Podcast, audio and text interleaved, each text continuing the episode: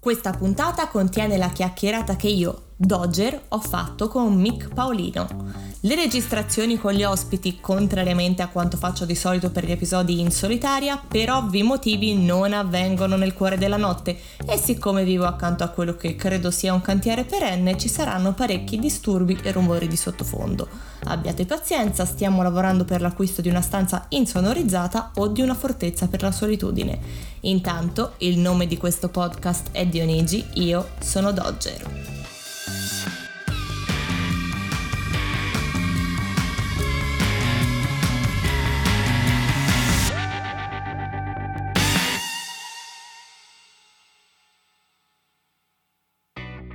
Chi sei e perché dovrebbero darti retta?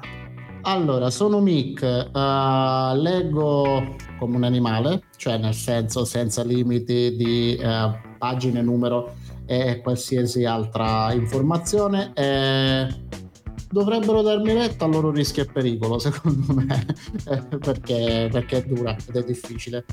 Quindi, occhio è sempre un ottimo motivo comunque, eh, cioè, a vostro rischio e pericolo è un sì, incipit sì. Eh, che consideriamo dignitoso.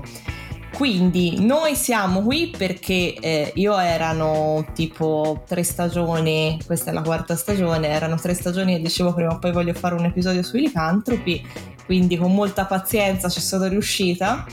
E ovviamente poi serviva qualcuno che arrivasse a criticare tutto quello che avevo fatto o, o, qualcosa del genere o ad aggiungere a quello che avevo fatto. Quindi ovviamente come al solito da tradizione puoi commentare liberamente la parte che è uscita due settimane fa come ti senti liberamente positivamente negativamente neutralmente Ok, ho capito.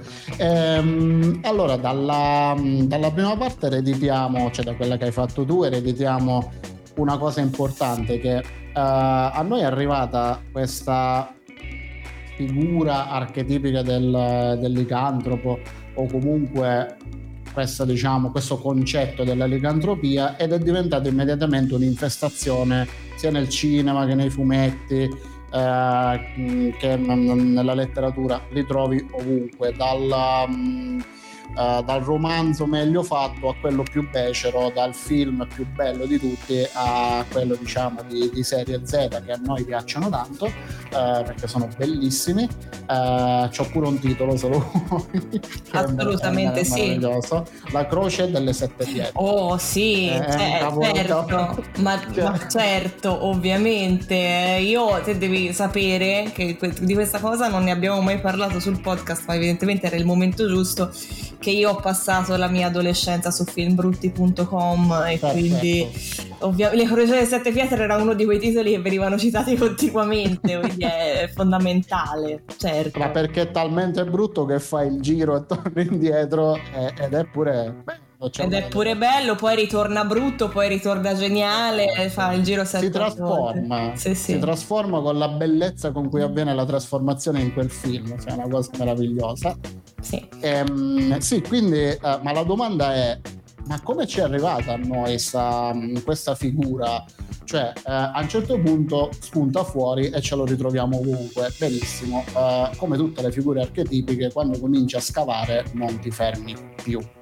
Eh, ovviamente c'è sempre una specie di filtro e il filtro è tutta l'epoca eh, in cui, proprio dal momento in cui inventano la parola inquisizione, eh, quei 300-400 anni è un calderone di roba perché nella, per, per diciamo, il mio parere, ne, con l'obiettivo di togliere tutte queste superstizioni in realtà le hanno potenziate a un livello incredibile, le hanno consegnate alla cultura pop, cioè proprio così, le hanno prese a pacchetto e le hanno eh, consegnate. Gli hanno dato potere, potremmo quasi dire. Non lo sì, so. per, perché quando tu demonizzi una cosa a tal punto da farla diventare interessante, troverai sempre qualcuno che, che ci va ad indagare.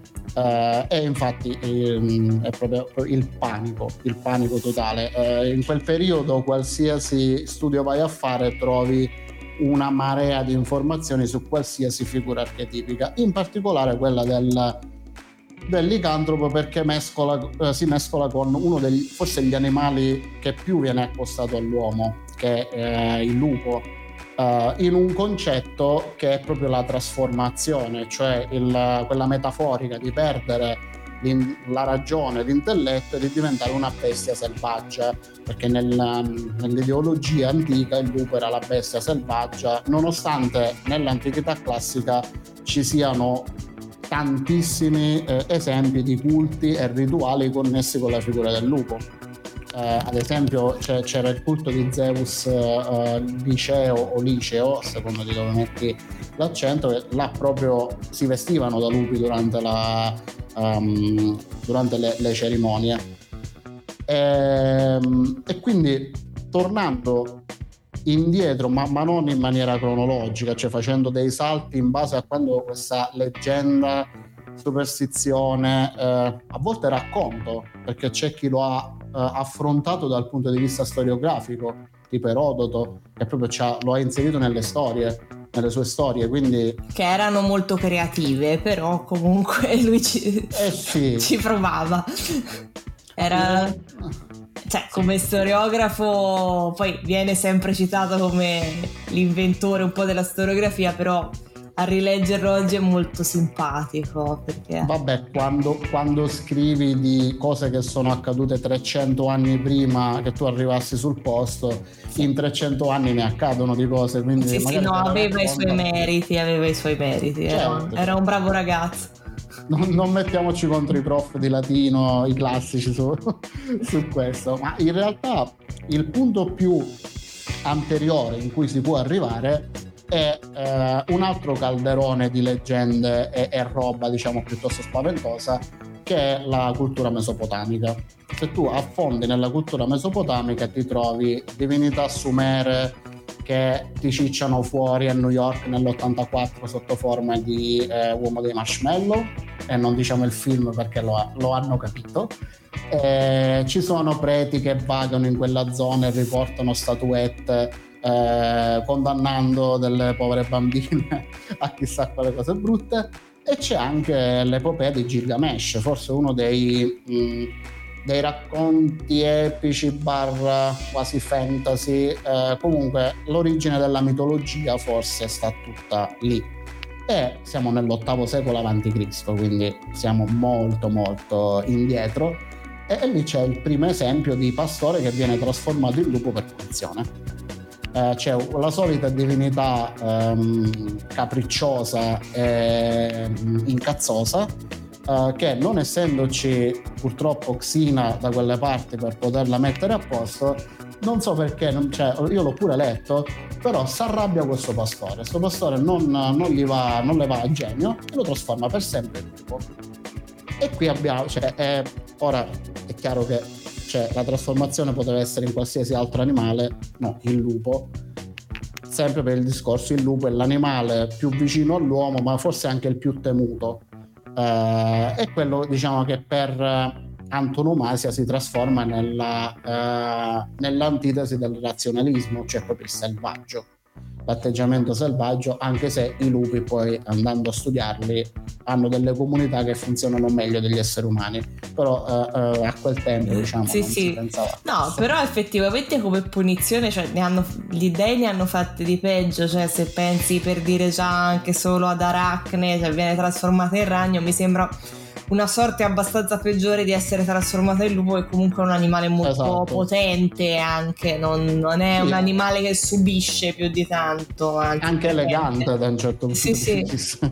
Sì, sì, no, Vabbè. al massimo ogni tanto qualcuno riuscivano a farlo fuori e a squartarlo, sì. però mm, anche lì ti dovevi impegnare, ecco, no? Quindi vabbè, sì, sì, come vabbè, punizione non era così tanto male, dai poteva andargli peggio, sì. considerando quanto erano cattivi gli dei. E questo concetto comunque di trasformazione in animale, il lupo, per punizione comunque nell'antichità era gettonatissimo, cioè eh, ora o, o, si sono messi d'accordo o veramente cioè, era uno degli argomenti che teneva a banco, eh, infatti poi lo ritroviamo nel mito di Licaone uh, sto Licaone che era uh, questo re arcadico e l'Arcadia non è una zona della Grecia scelta a caso ma è una zona ben precisa che per secoli è stata di interesse di tutti gli storiografi per le popolazioni particolarmente strane che ci vivevano. E vabbè questo re che in qualche modo aveva offeso Zeus e quindi Zeus trasformato sotto forma di essere umano va a cena da lui e lui diciamo pieno di buoni sentimenti gli dà in pasto carne umana. Tra l'altro di un ragazzo che era pure figliastro di Zeus quindi cioè, è proprio bella sta cosa da, all'Hannibal no no ma infatti è stata un'ottima decisione sotto ogni punto di vista. E ovviamente che cosa pot- potrà mai essere successo? Punizione divina tu diventi un lupo per 8 o 9 anni a secondo della versione e, ehm, e verrai punito così. Questa ce la, ce la riporta Eratostene, che io conoscevo come matematico, ma in realtà ho scoperto si dilettava pure um, con, uh, con, l'horror, con la spooky season pure lui. Cioè, io eh... penso che tutti si dilettavano con la... Stu- cioè, alla fine io appunto per gli episodi di settembre mi, me l'ero completamente perso perché sono un ignorante. Ho scoperto che Dumas ha scritto storie di fantasmi e a quel punto lì apri, il, alzi il tappetino e dici oh ma guarda l'hanno fatto tutti perché evidentemente tutti noi abbiamo bisogno di quella cosa lì e mi farei delle domande su chi non l'ha fatto a questo punto ma ce le teniamo esatto, per un'altra forse volta. Sì. forse sì e quindi a, alla fine questa, questo mito di Licaone diciamo, viene raccontato da talmente tanti eh, storiografi del passato c'era Eratostene, c'era Pausania eh, che oltre a infestare le versioni di quando andavo al liceo e torturarci comunque pare che sia stato uno che viaggiava tanto e raccontava tanto eh, c'era Dionigi di Anicarnasso pure che pure lui ci si metteva in mezzo. E, ehm, allora, in pratica la base era la critica nei confronti di queste popolazioni arcadiche che veneravano statue strane, facevano riti particolarmente eh, violenti e eh, venivano visti un po' come poco civilizzati. C'erano i sacrifici umani, ululavano, urlavano eh, cioè quello che succede oggi in uno stadio però all'epoca forse non era molto ben visto eh, in più c'era questo fatto della trasformazione ciclica in lupo eh, e quindi eh, per otto anni dovevi vivere come un lupo, poi se in quegli otto anni non toccavi carne umana, ritornavi di nuovo in forma umana. Insomma, tanti diciamo storiografi del passato o eh, personalità simili ci riportano queste, queste cose finché non accade quello che accade pure nei giorni nostri, cioè eh, tipo il complottismo. A un certo punto ci sono i pro licantropia e i contro licantropia, quindi chi la studia come eh, una aberrazione del pensiero eh, e chi invece eh, la prende sul serio, molto sul serio, tipo Plinio il Vecchio che eh, parla degli Antei, un altro di questi popoli particolarmente diciamo, additati come eh, non civili, eh, che avevano degli stregoni che si trasformavano in lupi per nove anni, quindi ritorna di nuovo tutta la roba. Sembra un po' che prendessero quello che qualcuno aveva fatto qualche secolo prima, cambiassero qualche parola e lo riportassero dicendo guardate che cosa ho scoperto, eh, e da lì partiva tutto il discorso moralizzante sulla società. Eh, insomma, ehm, il povero licantropo finiva per diventare lo spauracchio per criticare la società, che i costumi eh, che si perdevano e, e via discorrendo. Dicevano salvato... tutti signora mia, signora mia ai miei esatto. tempi. Eh, cioè, non esatto. siamo cambiati per niente. Abbiamo esatto. cambiato argomento, ma non siamo cambiati per niente. Vabbè, consolante, dai. Sì, molto, molto. E in epoca romana invece cambia un po' perché Petronio, il mattacchione di Petronio nel Satiricon, eh, siamo già nel primo secolo d.C., quindi abbiamo scavallato un po' un, una certa data. Eh, ehm, però lui nel Satiricon ci mette la storia di questo schiavo Uh, è una storia molto divertente, io non, non la racconto così se, se, a qualcuno interessa fa ridere, anche l'atteggiamento e le parole che usa lo schiavo probabilmente sono state anche un po' uh, modernizzate come linguaggio, eh, ne, almeno nelle versioni che ho letto io. Il latino non ci ho neanche provato a leggerlo perché me lo ricordo. No, però, però, io ho, dei, ho, delle memorie di quando abbiamo fatto il satirico al liceo mm-hmm. e, sono abbastanza nitide più che altro perché mi, mi sconvolse la lettura tradotta che ci fece la mia professoressa perché la mia professoressa di italiano e latino era di comunione e liberazione e non ah. avrei mai pensato di sentirle pronunciare determinate parole in pubblico, è stato un momento magico, quindi sì, era, era un passaggio allegro. Capito, bello. Bellissimo. eh, vabbè, qui eh, con Petroni praticamente si ribalta un po' il discorso. Prima c'era eh, la punizione divina per un'offesa, c'era la, mm, il rito, uh, possiamo anche dirlo blasfemo, anche se diciamo è un pochettino presto per chiamarli così, però comunque c'era sempre quel fattore di critica e di conseguenza di un comportamento fuori dagli schemi per diventare lupi. Uh, con, nel, eh, nel, satirico invece Petronio intanto ci inserisce un particolare che poi diventerà modello per la narrativa futura, cioè la trasformazione avviene durante una notte di luna piena. Quindi uh, ora non mi illudo di aver trovato l'unico collegamento, però mi aspettavo sinceramente un collegamento più profondo, cioè è del tutto casuale questa cosa. Quindi poi si è consolidato questo modello, ma non c'è un, un reale, diciamo, aggancio biologico tra la trasformazione e la luna piena, è semplicemente perché i lupi uh, ululano alla luna e sto schiavo quella notte mentre fa tutti i suoi malaffari, tutto quello che sta combinando, è con questa persona che all'improvviso si trasforma.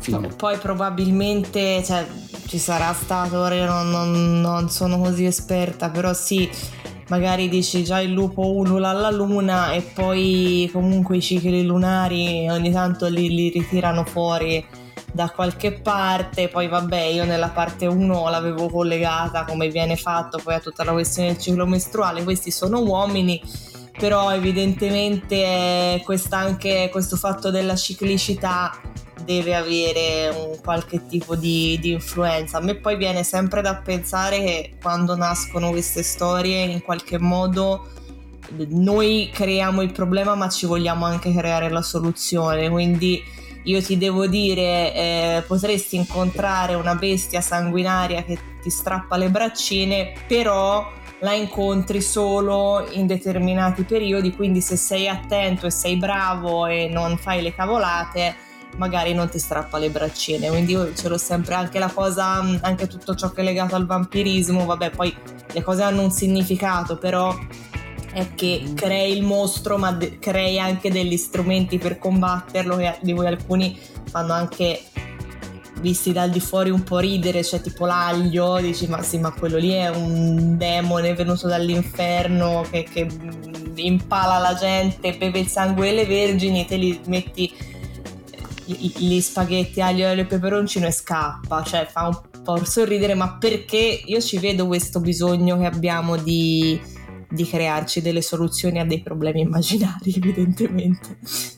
Certo, ma quello è fondamentale, cioè nel, nel, momento in cui si è diffusa la rivoluzione del pensiero, stiamo parlando di migliaia di anni fa, appena è nata la paura, il concetto di paura, eh, io credo che sia nata pure la, la, la questione divinità, eh, qualcuno che ti aiuta, eh, perché, perché l'ignoto è brutto. Eh, se c'è qualcuno che lo conosce e magari ti tende una mano, eh, la affronti meglio. Che poi ci sia nato tutto un sistema politico su quella roba è un altro discorso. però... eh, è un discorsone, è un discorsone, esatto. però sì, sì, diciamo che... No, è che a me mi ha sempre fatto curiosità soprattutto su queste cose che sono molto, diciamo, molto immaginarie in qualche modo, perché finché noi ci spiegavamo, diciamo, la vita dopo la morte, che è immaginaria anche quella, però cioè, il bisogno di darti un certo tipo di risposta a delle domande che hai e che non ti sai spiegare diversamente, oppure Zeus, il dio del fulmine, perché cascavano i fulmini su cose e persone, però il licantropo, cioè, te lo inventi e poi ti inventi le caselline in cui metterlo per renderlo meno pericoloso o per darti degli strumenti per contrastarlo. Quindi mi ha sempre un po' incuriosito questa cosa dove ci inventiamo i mostri dal niente e ci inventiamo anche le certo. armi dal niente. Cioè, dal niente no, capiamoci, cioè ci sono dei, Beh, da, dei Esatto, da un, da, magari da un pensiero, da uno studio, da una cosa. Poi tra l'altro tutte queste figure eh, curiosamente hanno tutte una specie di tecnica di proselitismo eh, spiccatissima, cioè se mordono ti trasformi, quindi è come se ti stessero dicendo che quel tipo di comportamento è contagioso. Quindi se ci stai accanto e ti fai condizionare, cambi pure, pure tu.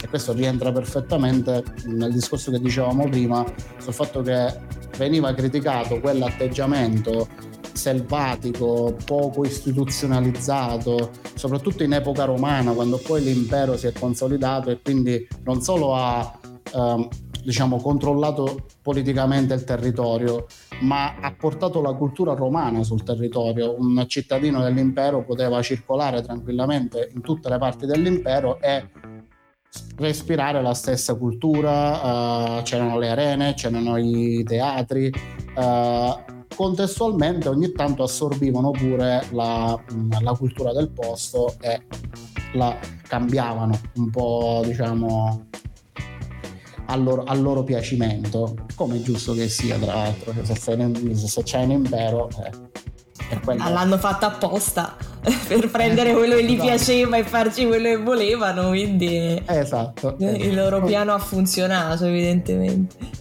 Quindi praticamente tutta, in tutta l'epoca romana c'è sempre questa ambivalenza del fatto che il lupo viene considerato sempre un po' una figura di rottura, Uh, un po' uh, rappresentando quelle caratteristiche umane che piacciono poco e niente, però all'interno dell'impero romano uh, la figura del lupo, o meglio della lupa, è cioè, diciamo, quasi intoccabile. Sì. ci hanno costruito una città intorno e poi un impero, eh, sì. facevano i Lupercalia. quindi comunque c'è sempre quella, quell'atteggiamento di eh, timore ma venerazione uh, che, che poi è il centro del paganesimo, cioè tu hai paura di, di, del divinità, quindi fai qualcosa per non farli arrabbiare.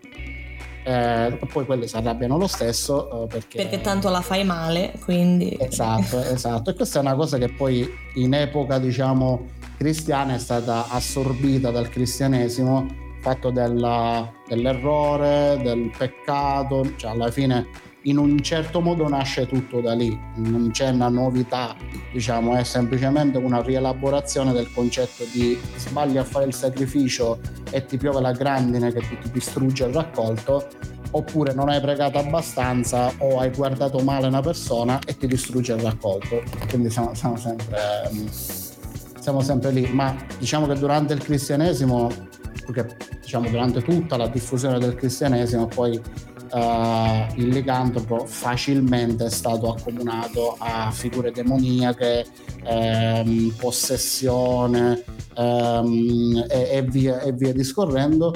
Uh, anche diciamo un pochettino edulcorando la figura di alcuni santi, tipo per esempio Sant'Andrea, uh, che ovviamente non si chiamava Sant'Andrea essendo romeno, però è stato assorbito come Sant'Andrea, che, ha una festività che forse ancora oggi si, si, festeggia tra il 29 e il 30 novembre, uh, in cui praticamente questa cosa ricorda tanto qualcos'altro, però è così, è una notte in cui gli spiriti malvagi hanno il permesso di camminare sulla terra.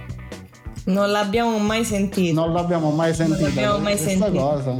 Tra tutti questi spiriti malvagi ci sono pure tutti questi lupi che nella tradizione vengono sfamati dal santo. Quindi il santo in che modo non è dato sapere, riesce a sfamare tutti questi lupi e li tiene lontani dalle persone e quindi viene venerato come eh, una soluzione al problema dei lupi. E, ehm, sempre diciamo in quella zona eh, geografica c'è sempre la figura di San Cristoforo, eh, del martire San Cristoforo, che era rappresentato anticamente con il corpo di uomo e la testa di cane. E anche questo ricorda qualcosa ben specifico. Sì, Sì, sì, sì. Cioè, siamo, siamo, siamo, sempre lì, cioè, alla fine... Ah, ma il cristianesimo eh. ha preso un sacco di cose, le ha smontate, ci ha fatto altre cose, come i romani, però, però in modo diverso. Quindi... Con, con, con nuovi mezzi. Sì. Più che altro l'ha, raccon- l'ha, trasformata in cose con cui fare dei pipponi è questa la sua grande Oddio, colpa. Perché se fosse stato soltanto la rielaborazione non sarebbe stato neanche male anzi è interessante. È il pippone tutto esatto. diventa un pippone vabbè. Esatto tipo i pipponi che faceva San Patrizio Uh, dalle sue parti eh, finché una tribù si oppose a queste dice ma noi veneriamo l'acqua dei ruscelli, veneriamo il dio del tuono, non ci frega assolutamente niente di sto dio che ci porti tu, eh, che non ci sembra neanche tanto forte, e per punizione tutti trasformati in lupi mannari ogni sette anni. Quindi, eh, ritorna... Anche lì poteva andargli peggio, cioè esatto. non sembra così male. Non... Beh, era, eh, diciamo che con questa storia siamo proprio a cavallo della, dell'Inquisizione qualche, qualche, decennio prima, quindi gli è andata di super lusso a, a questi perché, perché bastava fosse successo dieci anni dopo Ciao.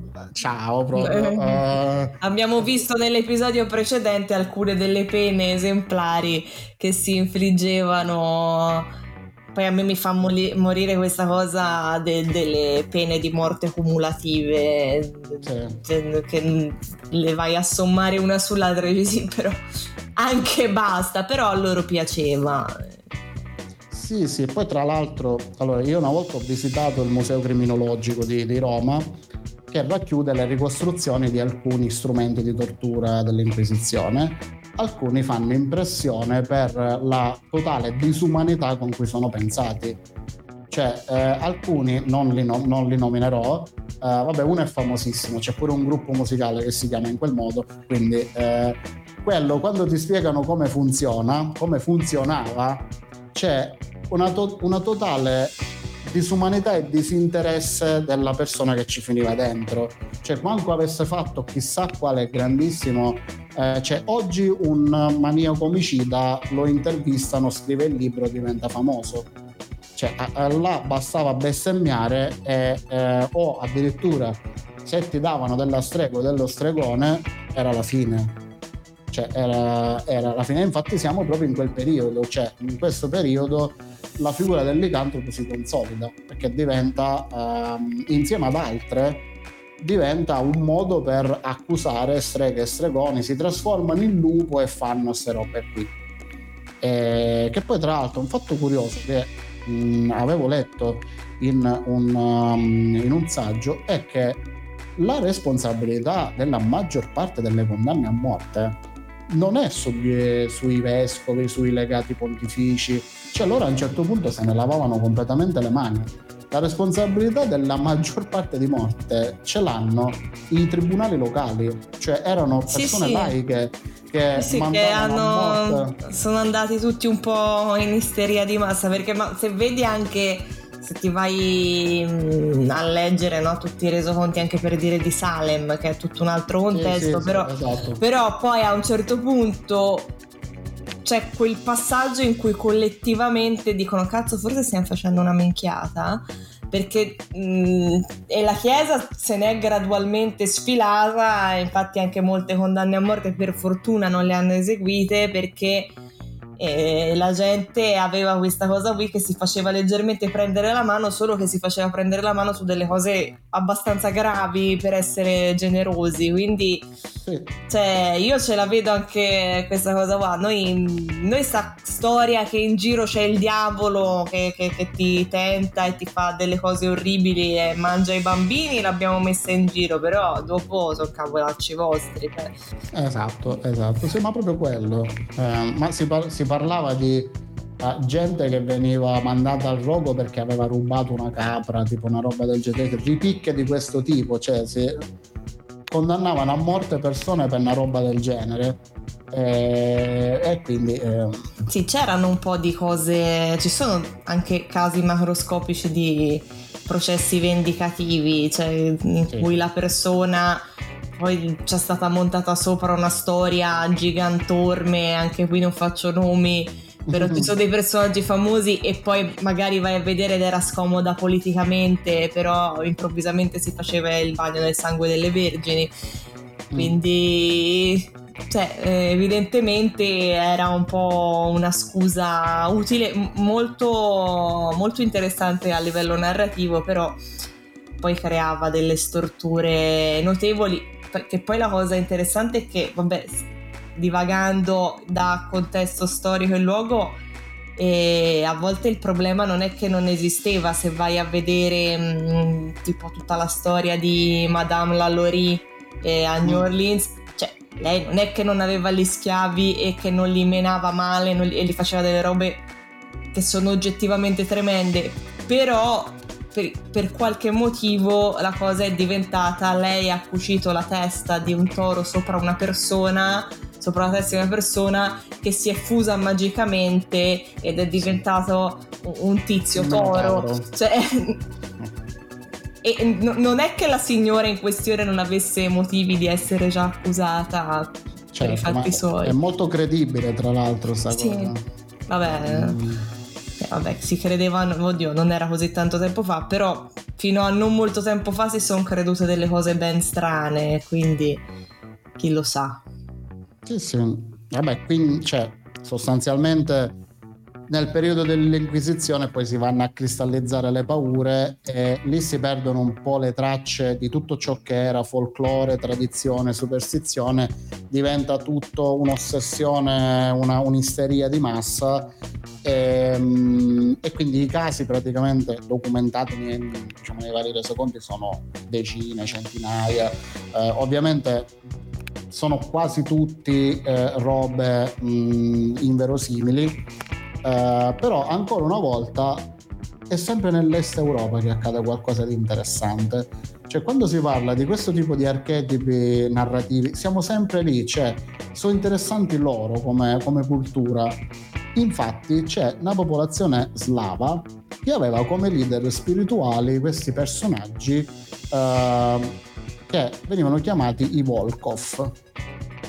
Uh, la traduzione di Volkov, come la traduzione da tutte le lingue, diciamo, um, molto antiche, è confusa. Infatti può significare stregone, può significare leggende, ma, ma oggi c'è una parola che non mi ricordo come si pronuncia, che significa lupo e viene ricondotta a questa radice per cui eh, siccome si attribuiva a questi stregoni la capacità di trasformarsi in animali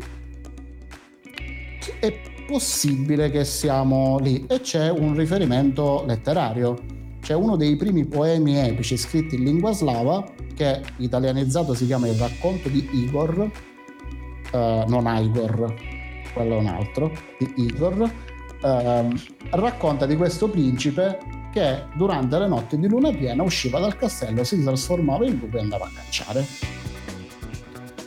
È una cosa secondo me interessante, uno di, di, di quei documenti che se riesci a metterci gli occhi sopra magari ti fai una, una cultura maggiore rispetto a, sto, a questa figura e, e, ancora una volta è dall'est Europa che ci arriva l'input per quello che sappiamo oggi del, infatti quante volte poi nelle storie ci sono personaggi importanti eh, anche politicamente che poi diventano lupi, quindi principi, figli di re, eh, figli di governanti, quindi persone che dovrebbero essere intoccabili che in realtà diventano lupi, mannari e, e via dicendo. Uh, sempre stesso periodo in Francia uh, c'è un'autrice di cui non si sa il nome, uh, la chiamano Maria di Francia così tanto per, che ha scritto una serie di ehm, poemetti in rima e in uno di questi parla di un lupo mannaro a testimonianza del fatto che nonostante la repressione religiosa comunque l'interesse nei confronti del tema c'era, era forte eh, e comunque se, se ne parlava ci sono riferimenti addirittura nel ciclo arturiano di, eh, sulla licantropia. Per cui, eh, nonostante diciamo, il tentativo di distruggere con la forza, eh, con le fiamme, con qualsiasi altro metodo, uh, l'interesse, l'interesse non si è, anzi addirittura è arrivato nella letteratura proprio in questo periodo in maniera, in maniera potente perché a questo punto eredita pure tutti um, i dettagli del passato. Basta fare una ricerca e vedere quante, um, quanti punti di contatto ci sono.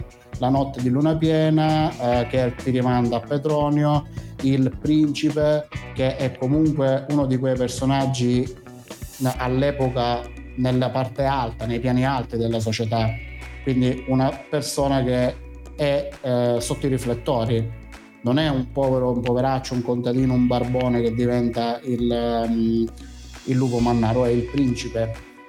Quindi... Sì, ma secondo te è perché quindi queste storie circolavano da una parte all'altra e quindi c'erano poi delle contaminazioni oppure allo stesso cioè possono essere vere entrambe le cose oppure mh, come dire, ci sono degli aspetti, diciamo, archetipici che sono venuti fuori spontaneamente, parallelamente in momenti contemporanei. Cioè, Ma, eh, l'acqua eh, in cui ci muoviamo, qual è? Ma secondo, secondo me, a me mi ha incuriosito molto sto, questa scrittrice, questa autrice francese, perché la Francia in, proprio in questo periodo, cioè fine inizio 1700, metà del 1700, è un, un bacino di, c'è proprio una fucina di opere e di archetipi gotici horror. Siamo ancora, diciamo, non molto lontani, ma ci stiamo arrivando al Frankenstein di, di Mary Shelley. Uh, però, per esempio, sempre in Francia, uh, parallelamente negli stessi anni in cui mh, circolavano questi poemetti, questo poemetto sul licantropo, circolava anche un libro uh, che parlava di una giovane coppia di sposi francesi che durante una campagna militare in Romania venivano braccati da un capitano di un esercito straniero che uh, non si muoveva di giorno, mordeva sul collo le persone e si trasformava in nebbia siamo prima, siamo prima di Bram Stoker, eh? Sì, molto, sì molto. abbondantemente. E Bram Stoker l'ha letto questo. Eh, ma Bram Stoker è stato uno di quelli bravi a rielaborare delle cose che circolavano. Cioè, poi lui no, l'ha fatto questo... in un modo notevole, però di, solitamente quando salta fuori un Bram Stoker vuol dire che nell'aria quella cosa lì stava, c'era. C'era già da un bel po' ed era anche più consolidata di quello che possiamo magari immaginare noi parecchio sì, tempo certo. dopo. Infatti per rispondere alla domanda che, che, facevi prima, probabilmente c'era un fervore nei confronti del fantastico, eh, del, um, proprio del modo di raccontare l'innaturale, il non umano, eh, che stava nascendo prepotente. Cioè stava proprio, si stava svolgendo. E siamo comunque da questa parte dell'oceano, non siamo dall'altra parte dove comunque poi si è diffuso a macchia d'olio uh, anche perché poi ha prodotto forse i migliori tra i, uh, tra i romanzieri del fantastico, del, del, weird, quello che oggi si chiama weird.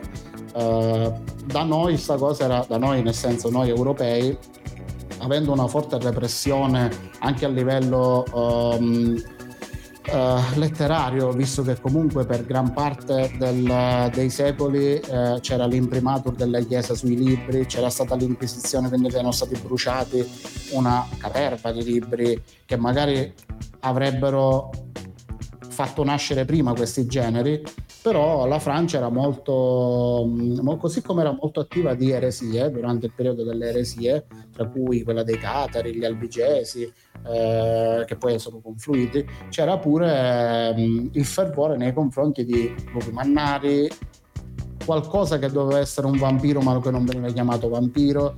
Uh, e quindi è curiosa questa cosa che pro- è molto probabile che queste due coetanee abbiano scritto nello stesso periodo uh, senza conoscersi perché non possiamo sapere se si conoscevano o no abbiano scritto due delle figure dell'horror diciamo più potenti eh, che poi tra l'altro in alcune storie sono pure mischiate. Ci sono storie in cui eh, Dracula si trasforma in lupo mannaro. Sì. Una cosa assolutamente stranissima, cioè, perché? perché ha accomunato le figure della notte. Addirittura c'è tutta la serie dei film di uh, come si chiamano? C'è tutta una serie di film sì. dove si parla di questi due fratelli che uno era un lupo mannare, uno vampiro.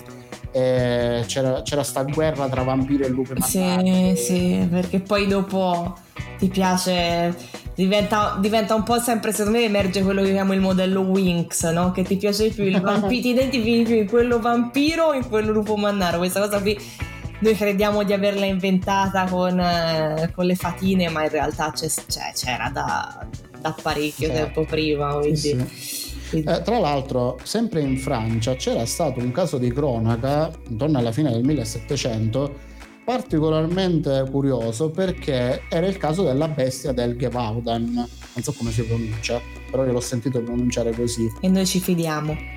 Ci fidiamo. Questo, questo essere che ha ucciso dalla, dalle 60 alle 150 vittime in pochissimi anni, eh, che accomunavano a un grosso lupo Oggi magari lo, l'avrebbero chiamato un metalupo proprio per fare... Sì, vabbè, però no, lì non l'aveva detto nessuno. Esatto. E tra l'altro dovrebbe essere quello lì su cui c'è anche un film di cui ovviamente in questo momento non mi viene il titolo. Con eh, Vincent Castel, sì. Con dove c'è. Mh, mm, mi sono sempre chiesta perché avevano le giacche di pelle in Francia nel Settecento in quel film. Perché. come si chiamava?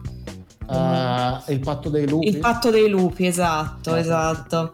Sì, era. Vabbè, quello era un bel mischione perché aveva questa estetica molto anni 90 con le cose in pelle che non c'entravano assolutamente nulla. E, mm, e poi c'aveva il protagonista, il, l'amico nativo americano che tramite la, la sapienza dei nativi americani magicamente capiva come funzionavano i licantropi in Francia, cioè una cosa esatto, che non, esatto. non, aveva nessuna parentela, però noi lo accettiamo lo stesso. Esatto, lui non lo sa, ma lo fa lo stesso. Esatto, quindi. esatto. Il, allora, il caso della, della bestia fu bello tosto, perché mise veramente in crisi le, uh, le, la polizia locale che non riusciva veramente a capire che cosa stesse succedendo. Uh, a un certo punto si pensò a un serial killer che si metteva addosso un mantello fatto apposta uh, anche perché la maggior parte delle vittime erano uh, bambini e donne quindi chi non poteva tra virgolette difendersi secondo ovviamente secondo la, le, i racconti che ci hanno tramandato, le cronache che ci hanno tramandato. Ma ci sono voluti degli anni e, e, comunque i migliori cacciatori in circolazione per riuscire a capirci qualcosa. Non ci si capì comunque niente perché qualcuno ha sparato un grosso lupo, qualcun altro ha seguito le tracce di sangue. Dopo dieci anni mi pare che erano finiti, uh, che erano finite diciamo, le uccisioni, un altro cacciatore eh, battendo la zona si è, um, ha trovato un un lupo gigantesco di cerugli ha sparato e se l'è portato a casa in Inghilterra e ha esposto questo lupo gigantesco che aveva trovato, quindi poteva essere lui.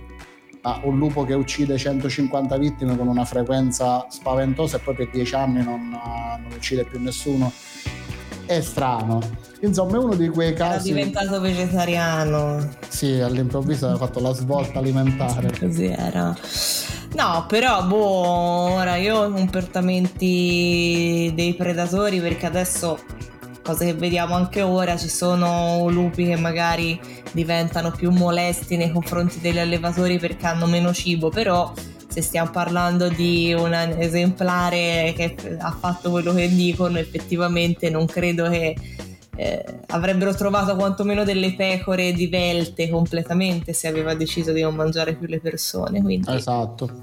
Ma uh, dissero, qualcuno disse anche che magari si trattava di qualche animale semi preistorico che era rimasto nei, nelle foreste sperdute e non si sa come, una cosa impossibile, è sopravvissuto alle ere e poi all'improvviso è venuto fuori. Un'altra cosa che forse potrebbe essere la soluzione diciamo più eh, verosimile, che magari qualche riccone del periodo è andato in safari, si è portato dietro qualche bestiaccia eh, dal safari, l'ha messa in un habitat che non era il suo e, mm, ed è successo questo, anche perché eh, gli esperti animalisti dicono che ehm, ai predatori non piace la carne umana, cioè la carne umana gli fa puzza.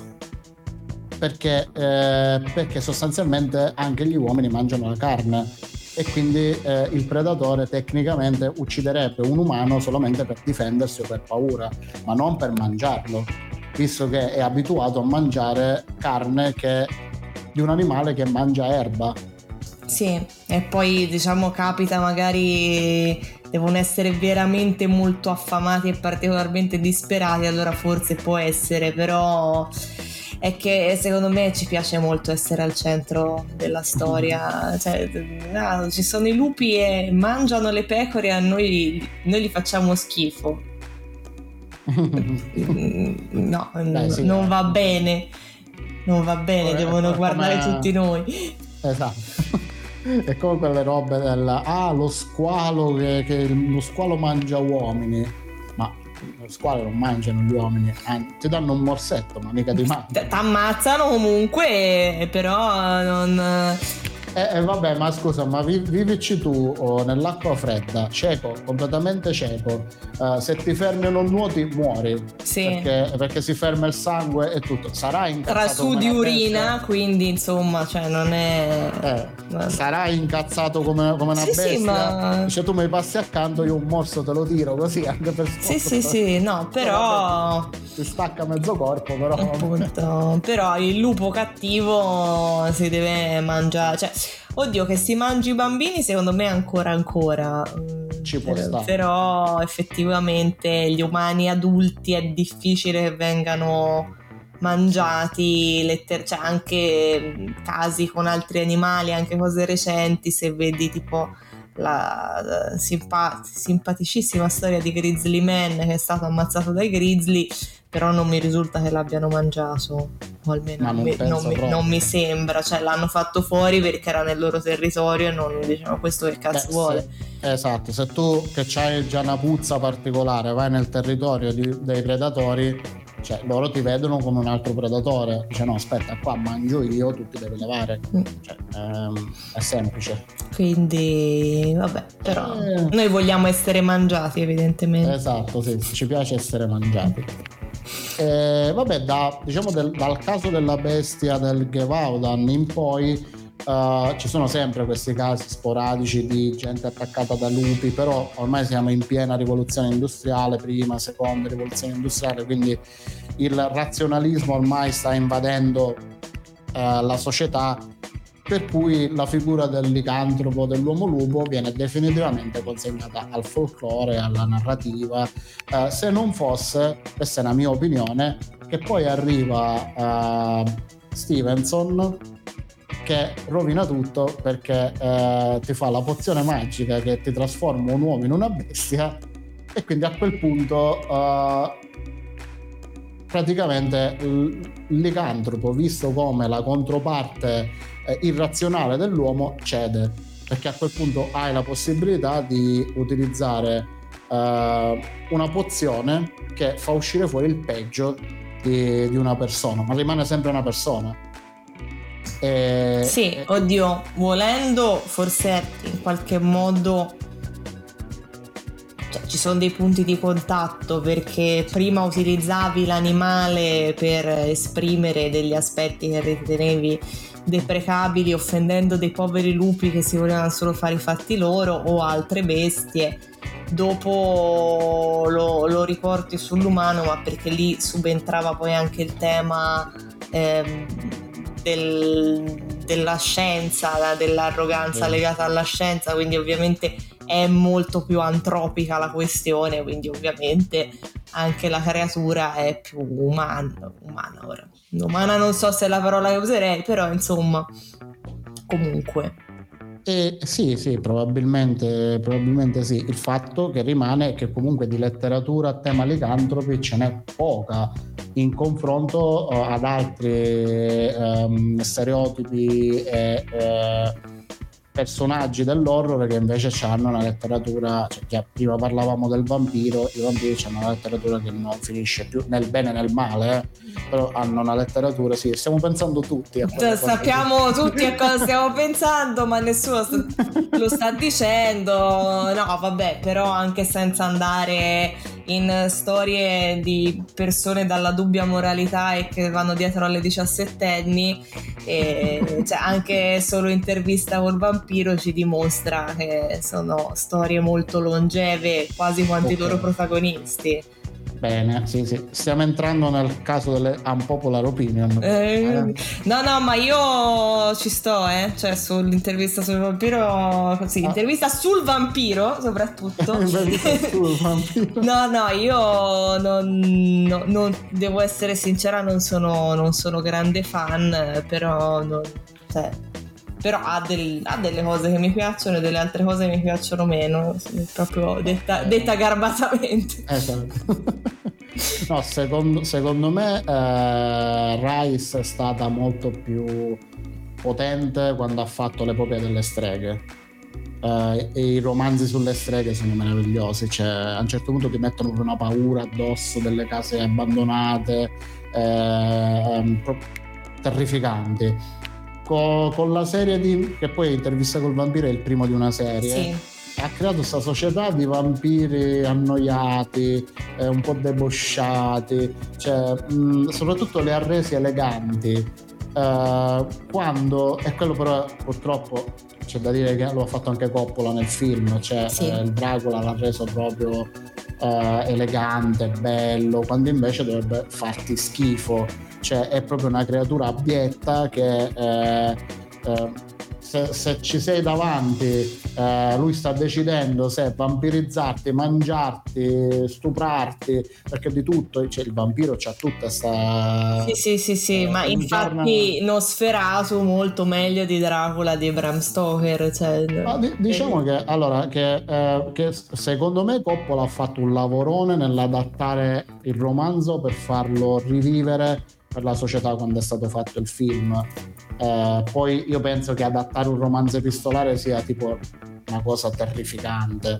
Cioè, eh... Vabbè, anche perché è difficile giustificare al di fuori del romanzo il fatto che questi siano un gruppo di grafomani che non appena un pensiero li attraversa la mente corrono e lo scrivono subito e lo mandano per lettere a qualcuno che è costretto a riceverlo suo malgrado, ma tanto è un grafomane anche quell'altra eh, persona. Qualcuno, qualcuno mi ha detto pure se l'avessero fatto con le poste di oggi non ci sarebbe stato il libro. Eh, però facevi in te- però così la gente faceva in tempo a morire male nel tempo che arrivava la... No, ma cioè, ha senso, se... però vabbè, qui poi si apre tutto un discorso sui vampiri, quindi si va al di là. No, no, eh, no. Però prima o poi arriverà anche l'episodio sui vampiri. Eh, quindi... Eh, quello, è, quello, è pericoloso, ti serve... Non so quante ore ti servono per i vampiri. No, vabbè, però è perché come al solito io per...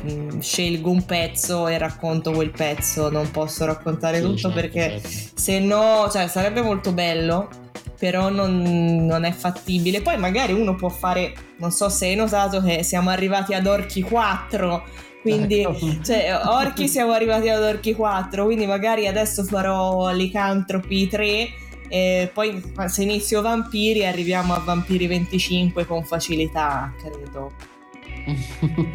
quindi. No, no, no, quello, quello comunque è un aspetto curioso della figura del licantropo che ha poca letteratura. Se cerchi, c'è qualche libro anche, anche carino. Eh, mm, secondo me non c'è il capolavoro assoluto, il classico, quello che attraversa le epoche come ehm, con Dracula o come con le streghe, per esempio. Eh, purtroppo il licantropo no, non ha goduto di questa fortuna, è stato sempre comprimario nelle storie. Eh, quando ci hanno provato a fare dei film eh, non è che sono proprio riuscitissimi, a parte quelli che menzionavi prima, oppure ce n'è uno molto carino, un lupo mannaro a Londra. Un lupo mannaro americano a Londra che è universalmente abbastanza considerato il miglior film di licantropi mai fatto, che io è un film che adoro, anche perché è di John Landis, che è un regista che io adoro, Poi io se ti devo dire, in realtà io preferisco In compagnia dei lupi perché mi piace di più, però Un lupo mannaro americano a Londra è un grandissimo film.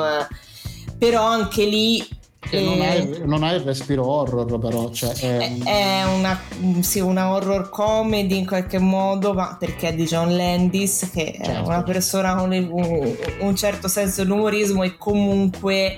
Eh, non, non, c'è solo il licantropo, cioè c'è la, la, trasformazione che tra l'altro è spettacolare ovviamente, ma lui viene seguito da queste specie di zombie no? che sono le sue vittime che più, vanno, più va avanti la storia più sono belli marciti con i pezzettini di pelle ciondolanti è una cosa curati nel minimo dettaglio quindi cioè, sì, è un film di licantropia, però è anche un film di tante altre cose. Infatti, in questo filone non l'ho voluto inserire un po' perché ne hanno parlato tutti, quindi no, non sento che ci fosse bisogno di parlarne ulteriormente e un po' perché poi l'avevo collegato con l'aspetto della sessualità la parte mia e certo, quello sì. esulava dalla sessualità anche se c'era un po' eh.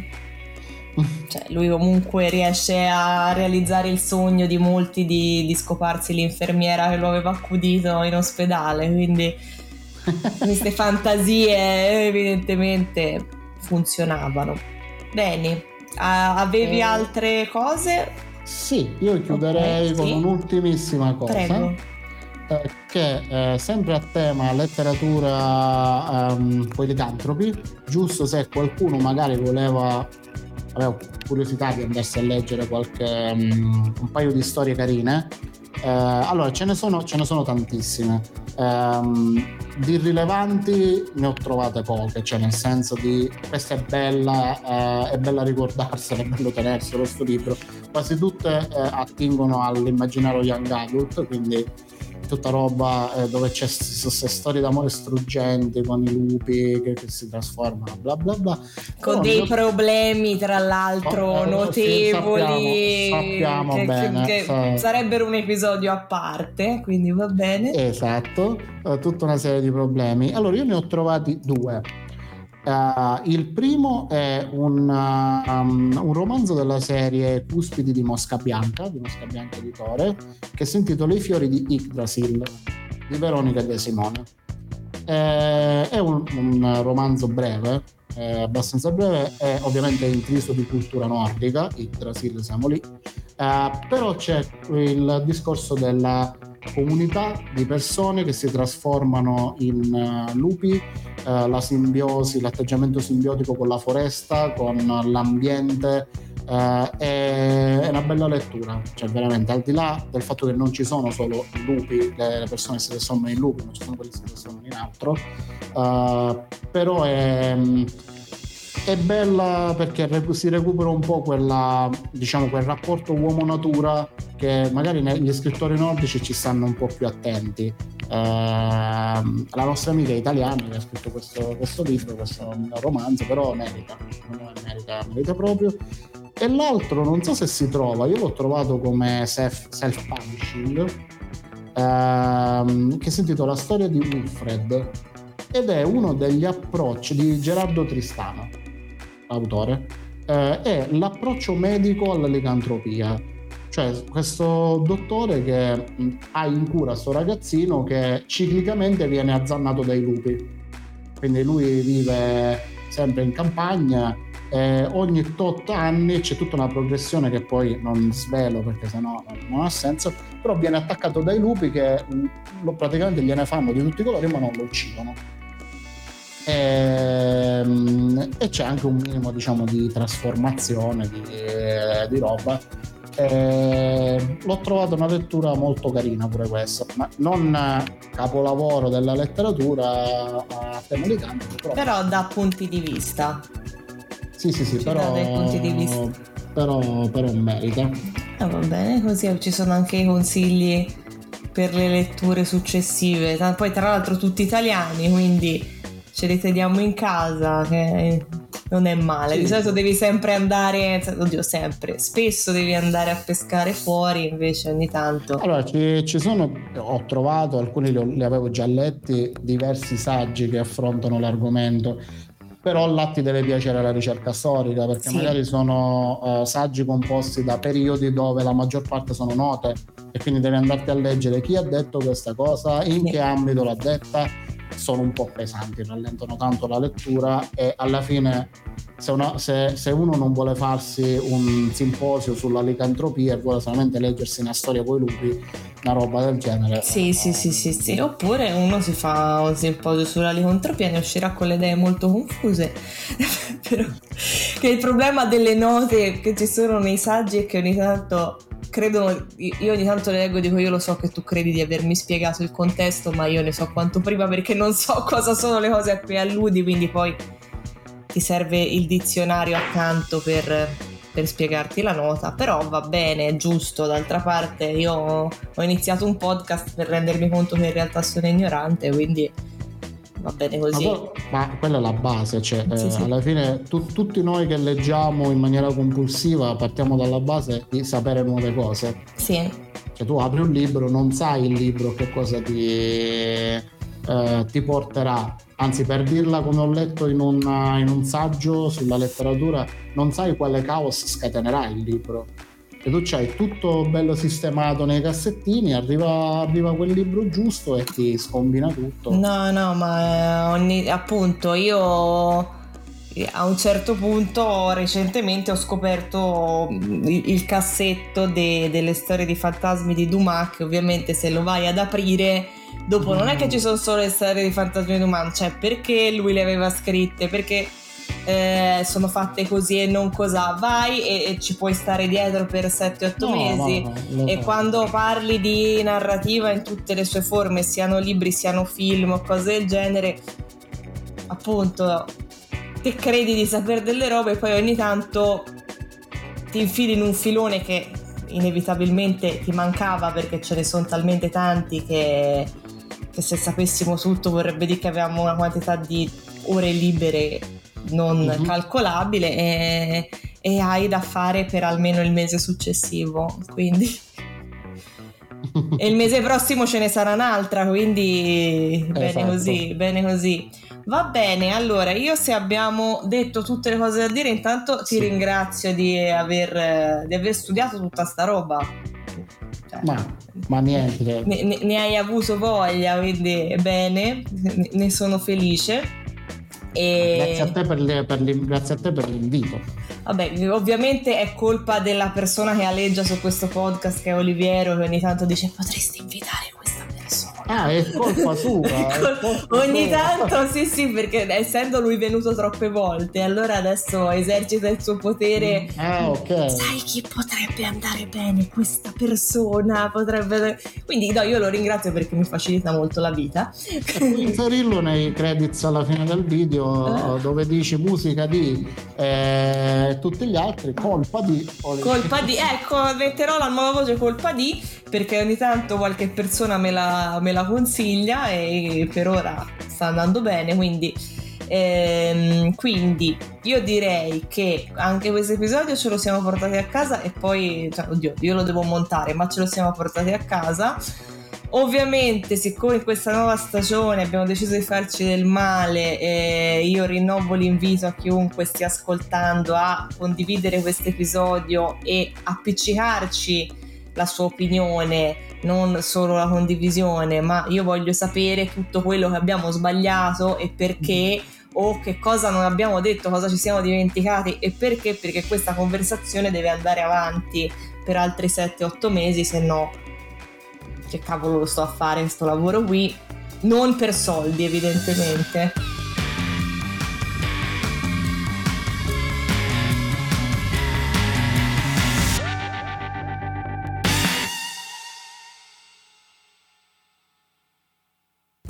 Questo episodio è stato realizzato da me, Dodger, assieme a Mick Paolino, che ringrazio per la partecipazione e che potete trovare su Instagram come mick.paolino. Le musiche sono di Marco Rosetti, il sito web è sviluppato da Marco Lombardi, le grafiche e il logo sono di Ilaria Borghesi Giuccioli. Se il progetto ti piace, seguici su Instagram, Facebook, YouTube e le principali piattaforme di podcasting. Questo episodio è finito, ci sentiamo la prossima volta.